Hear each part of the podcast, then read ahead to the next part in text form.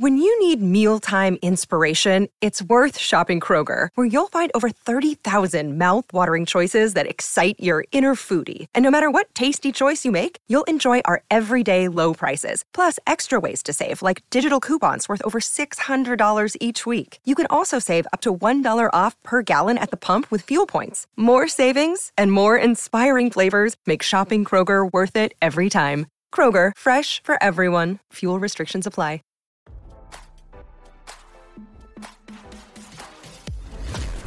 Why scroll your feed when you can get the latest celeb news with your eyes closed? Here's fresh intelligence first to start your day. Alexis Bellino won't let Shannon Beador or her friends take her down.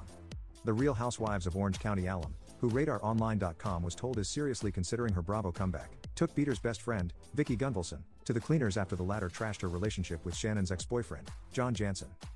While Gunvalson called Bellino's relationship with Janssen ridiculous and thirsty, Alexis took issue with Vicki hawking an Instagram post that claimed she was breaking her silence on the romance.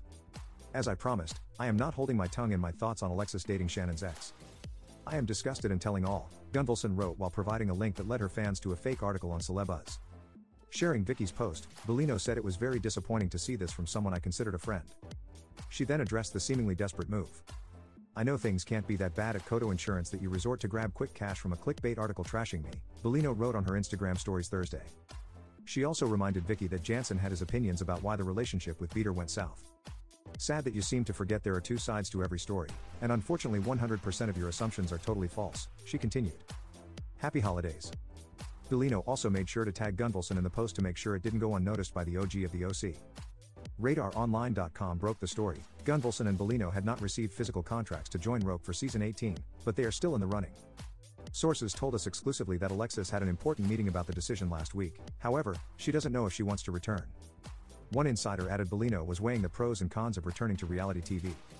As for Gunvalson, a well placed source revealed she is still being considered for a possible comeback, telling us that Bravo already locked down its core cast, including Tamra Judge, Shannon Beador, and Heather Dubrow, last week. But if Bravo wants Gunvalson back on the rope, it better be as a housewife. Vicki said she wouldn't return as a friend like she did last season after being fired after 13 seasons. I went on as good faith thinking I would show the network that I love them, I love filming, my value. But if I go back, as a friend, it looks thirsty, she told Page 6. Now, don't you feel smarter? For more fresh intelligence, visit radaronline.com and hit subscribe.